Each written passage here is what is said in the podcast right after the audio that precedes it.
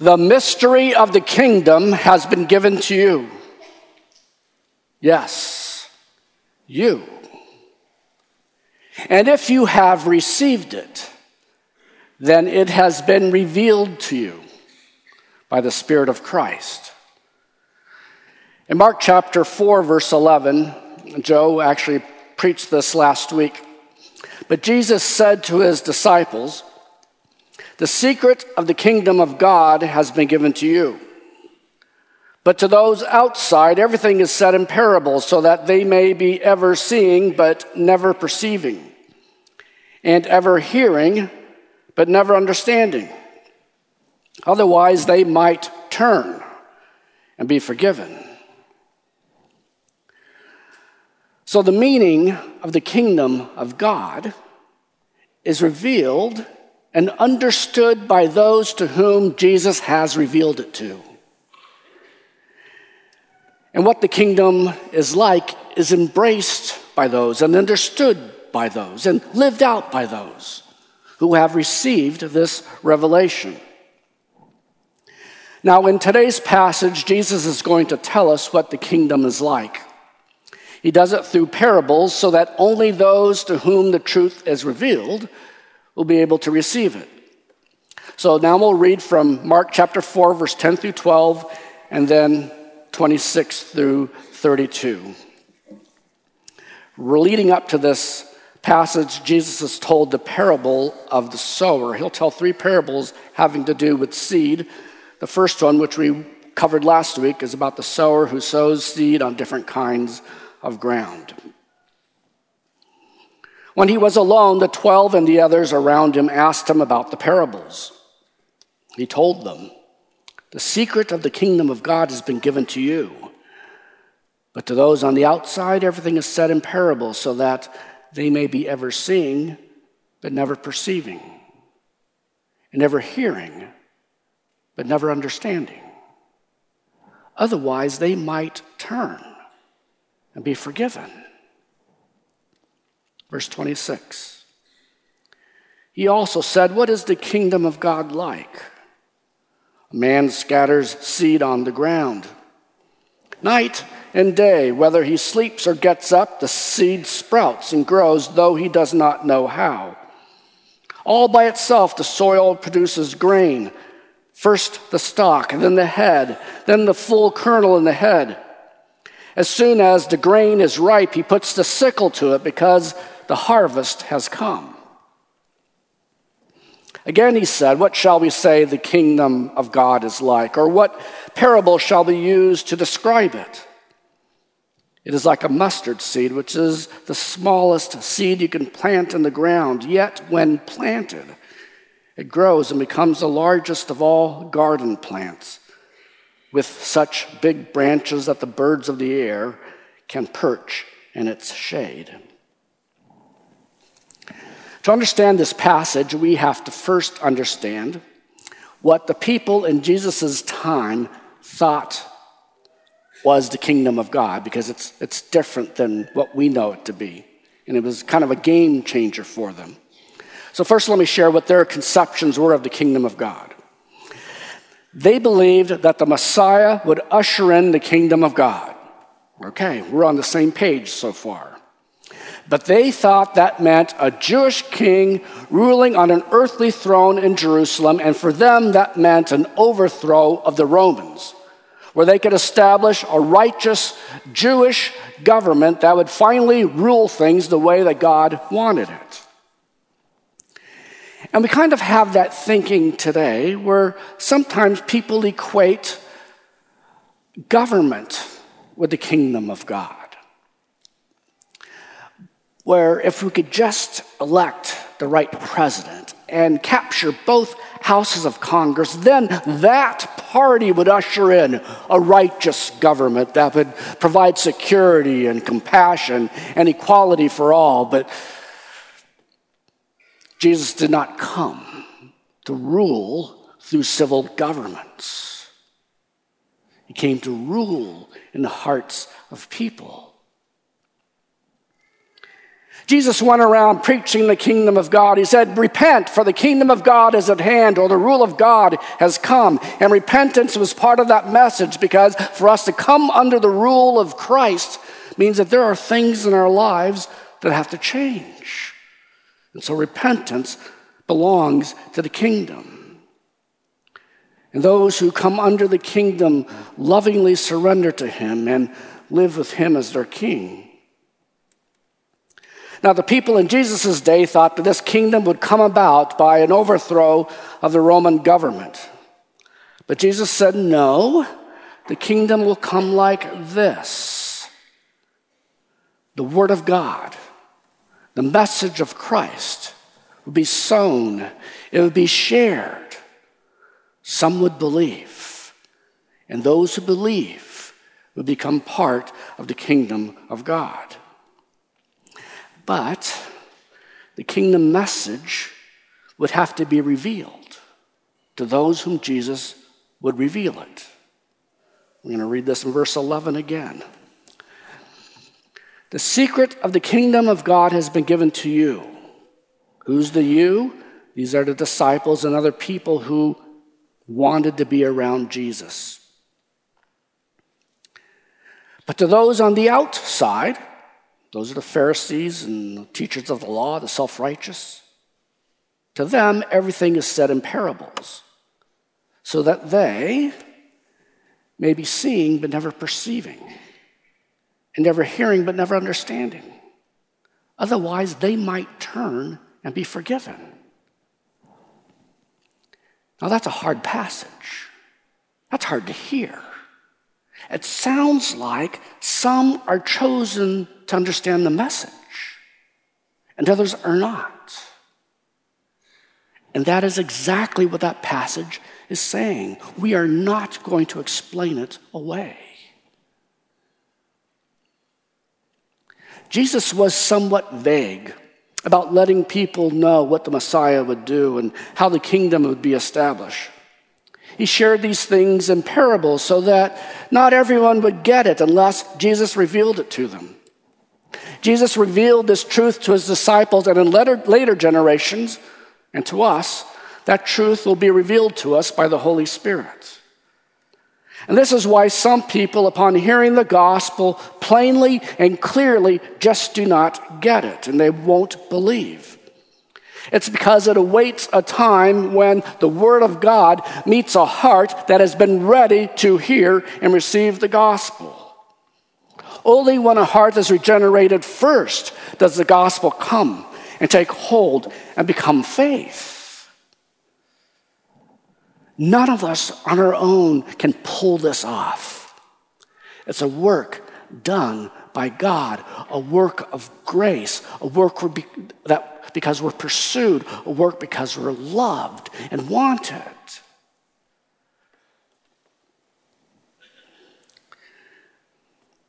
People coming to faith and submitting to the rule of Christ is always a partnership between the Spirit of God and the sharing of the gospel.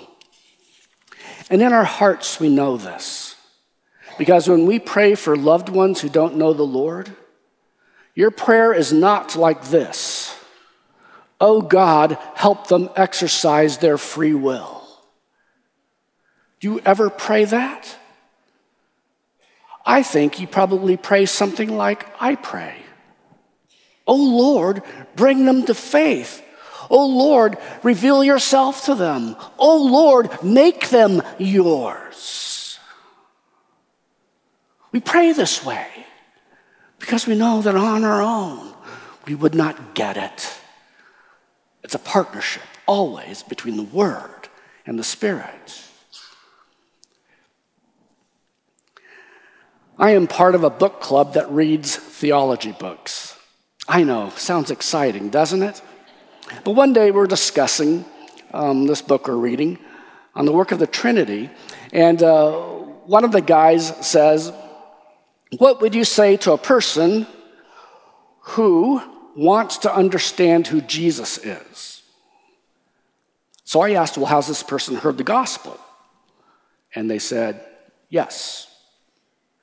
Then I said, Well, I would have them pray and ask God to reveal the truth to them. And he says, Well, that sounds Mormon. And I said, Fair enough. And then another guy says, Well, I would have them read the Gospels. And another guy said, Well, uh, I'll have them just be part of the Christian community and have them experience the love of Christ. And another one said, Well, just have them write down your questions and you can answer them. And another said, You know, I just had a, a Muslim friend last week come to Christ through a, a dream. And I said, Guys, it sounds like God gets us how he gets us. And we could all agree on that.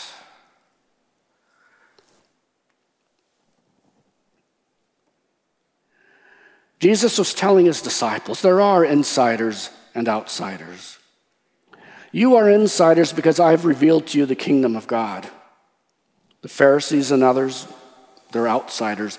They don't get it, they won't.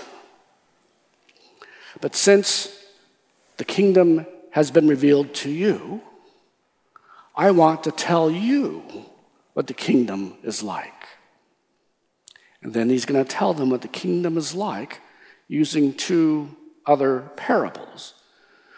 To us, this isn't as mind blowing as it was to them, because we're kind of used to what the kingdom is, but to them, it was a, a paradigm changer. The first parable begins with verse 26. A man scatters seed on the ground. Night and day, whether he sleeps or gets up, the seed sprouts and grows, though he does not know how.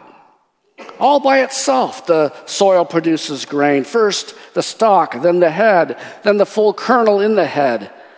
As soon as the grain is ripe, he puts the sickle to it because the harvest has come. Now, remember from last week's parable, the word goes out. The word of Christ goes out. Sometimes it falls on good soil, sometimes it falls on soil where it doesn't grow, but sometimes it falls on good soil and it sprouts and it grows. And you're like, I'm not quite sure how that happened. And really, you know, I, I do gardening and I'm not quite sure how a seed grows, but it grows. And what Jesus is saying is the word goes out. We share it with all. Some people believe. We don't know why.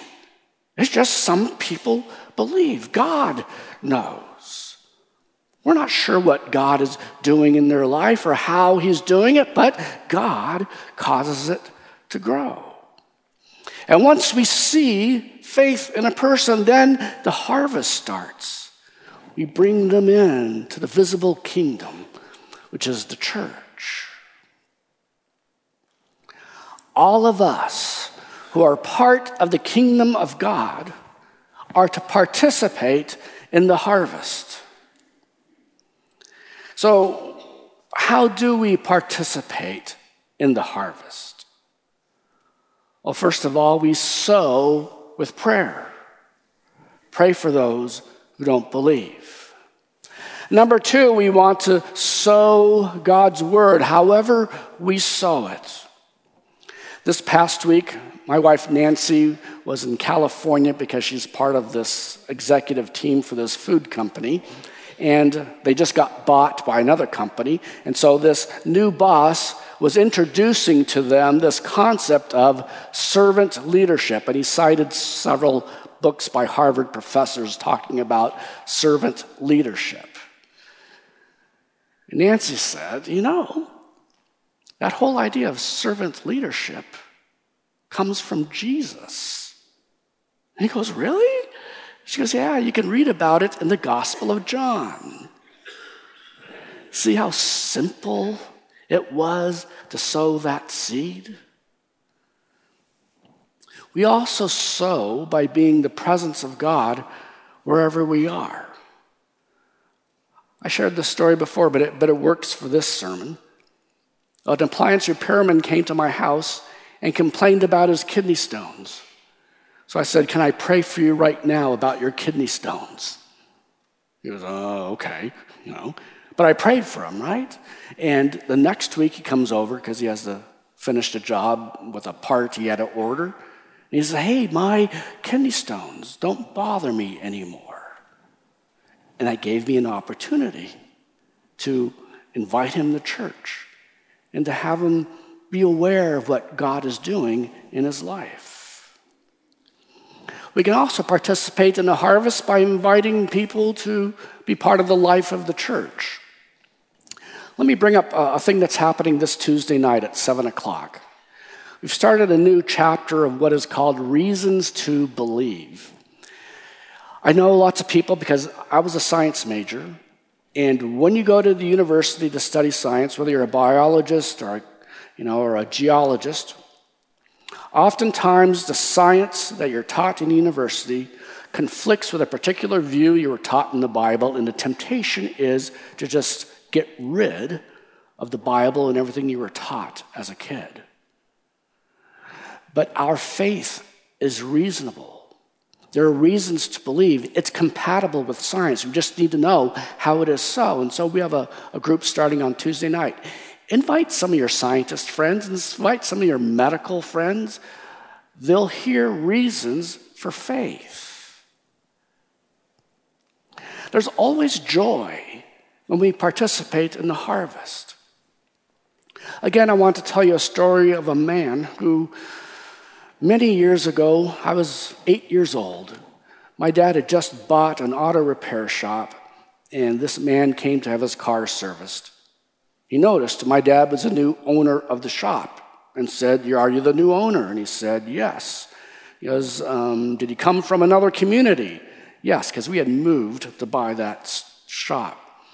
And he goes, Have you found a church yet? And there was a period of time when we didn't go to church because of that transition. My dad said, No. He says, I want you, invite you to my church. It's First Presbyterian Church in Anaheim. Here's the service I go to. I'll meet you there. And my dad went. Our family came to faith at that church. My dad would church, serve that church as an elder, and he would be an elder in the other churches he had um, attended, you know, from those days until he, he passed. I was called to ministry in that church. So when my dad passed away, I called Wayne, who had invited him, and I told him, Wayne, you invited my dad. I came to faith, was called to ministry. I've preached the gospel to thousands. I've shared the gospel with hundreds one on one. Your invitation got that whole thing going. He says, I know, it's my joy.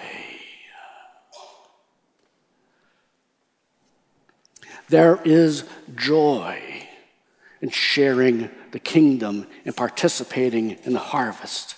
There's joy in seeing people come to faith. There will be joy when we welcome them into heaven or when we are welcomed in heaven by them.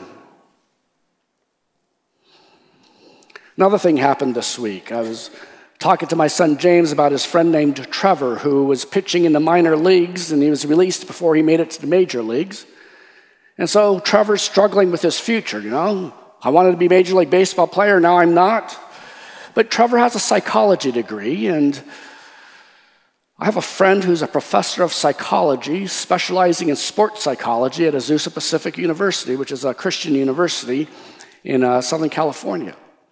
And so I showed Nancy a picture of Dr. Robert um, Taylor, and he's the uh, professor there. And I said, You know, Robert wasn't a believer in high school, but I shared the gospel with him because we ran cross country together. And when he graduated, Someone else shared the gospel with him. He goes, hey, that's the same thing Stan said, and he believed. And then I told her, you know, I shared the gospel with several of my teammates, and several of them walked with the Lord today because of that. Now, I say that not because I'm bragging, I'm saying it was so simple, a kid in high school could do it. There's joy in being part of the harvest. We have what everyone needs. You have what everyone needs. Everyone needs Jesus. There's joy in sharing him. Well, Jesus says the kingdom spreads like seed. And some people will believe, and we won't know how, but however, we're part of the harvest. And then in verse 31, he tells us another parable of the kingdom. He says it's like a mustard seed, which is the smallest seed you can plant in the ground, yet when planted, it grows and becomes the largest of all garden plants with such big branches the birds of the air can perch in its shade. To people who thought the kingdom would come by a great overthrow of the Roman government, Jesus says, no, it's like a, a mustard seed. To people who think we need great crowds and a critical mass in order to move something forward, remember, it starts as a mustard seed. Let's show a, a graphic. There's a, there's a little picture of the mustard seed. That's what it becomes.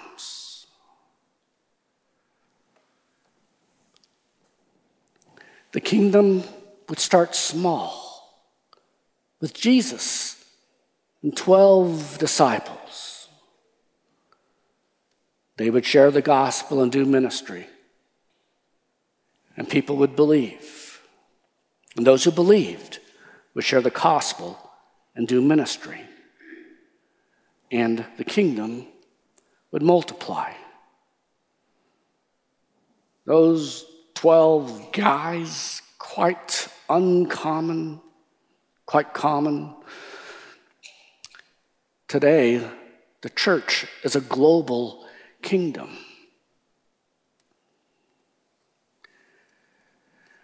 The kingdom of God is throughout the earth. And one of the things I love about our church is that we are a kingdom minded church. We've joined with other churches that pray for revival and redemption in the city of Wichita. We know that can't come about if we're divided, fighting against ourselves. So the pastors who are part of this movement have confessed and repented to each other that we have spent time building our own kingdoms, but we will no longer. We will build the kingdom. We saw a church that had a vision to redeem its neighborhood, an inner city church. There's no way they had the resources to do it, but they had hope and a prayer. We partnered with IASIS, and now they have a community center, and, and ministries going out of that place. We didn't build it for our kingdom, we built it for the kingdom. We've planted a church called the Oaks Fellowship among the Swahili speaking people in Wichita. We're financing that. That's not our kingdom, that's the kingdom. We have church planting efforts in the most difficult places in the globe. When we talk about a global kingdom at Eastminster, we just don't talk about it. We put our money where our mouth is. Today, we will ordain officers at every service. Officers, remember, we are building the kingdom of God. And if you're a deacon, you're, you are the presence of Christ to our members, but also the presence of Christ outside the church. And elders, remember, you lead. You just don't do policy and count money and numbers. You lead, and you lead us to expand the kingdom. The expansion of the kingdom is God's design and purpose. His design is that disciples make other disciples. A lot of things God does has small beginnings. Israel started with one man, Abraham. The Messiah was laid in a manger. The church began with 12 bumbling disciples and has grown to be a movement, a global movement, one that will fill the whole earth with every tongue and tribe and nation. And Eastminster, this started with 38 people in an elementary school. Many times, the great things of God have small beginnings. We do not see the harvest that is yet to come. To you who say to yourselves, I am small and insignificant, I want you to know that God can take a seed and make something great.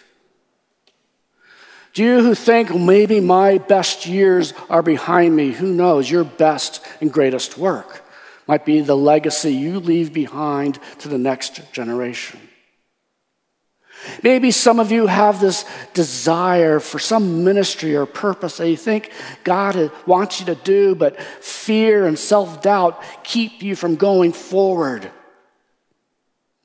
I'm saying nurture that seed and see what, through the power of God, that purpose and desire might become. Do not grow weary in doing well, for you shall reap a harvest if you do not give up. So, do you believe this? Do you believe this mystery that God has revealed the gospel to you? And that He has saved you not just to save you, but He has saved you for a purpose in His kingdom.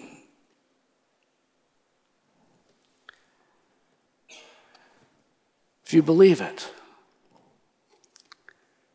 and sow seeds of faith among others.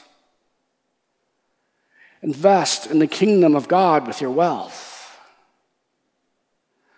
Nurture the seeds of faith and desire within your own hearts.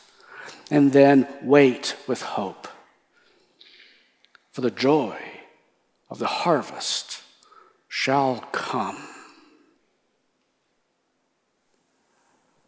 Let us pray.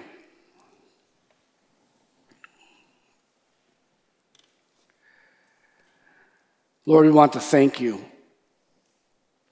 You revealed Jesus in the kingdom to us. That was your work.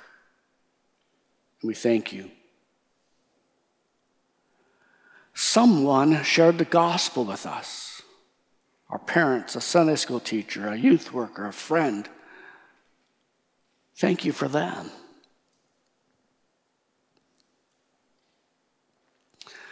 Lord, stir us, move us to be part of the harvest.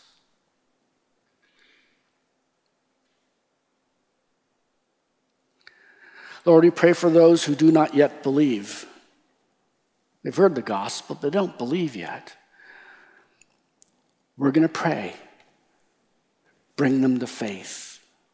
Regenerate their hearts. Reveal to them truth. Bring them back home. Lord, maybe there's a desire in us. There's this little idea in our hearts in our brains, and we're thinking, oh, maybe this is what God wants me to do. Lord, we're going to bring you that little seed, a seed you planted.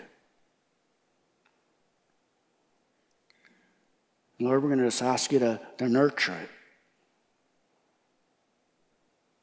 And we're going to agree with what you're doing in our lives.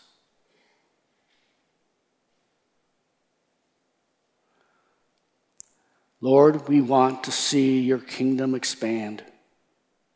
We want to be part of your harvest. We pray that this church would always be so until you come again. In Jesus' name we pray. Amen.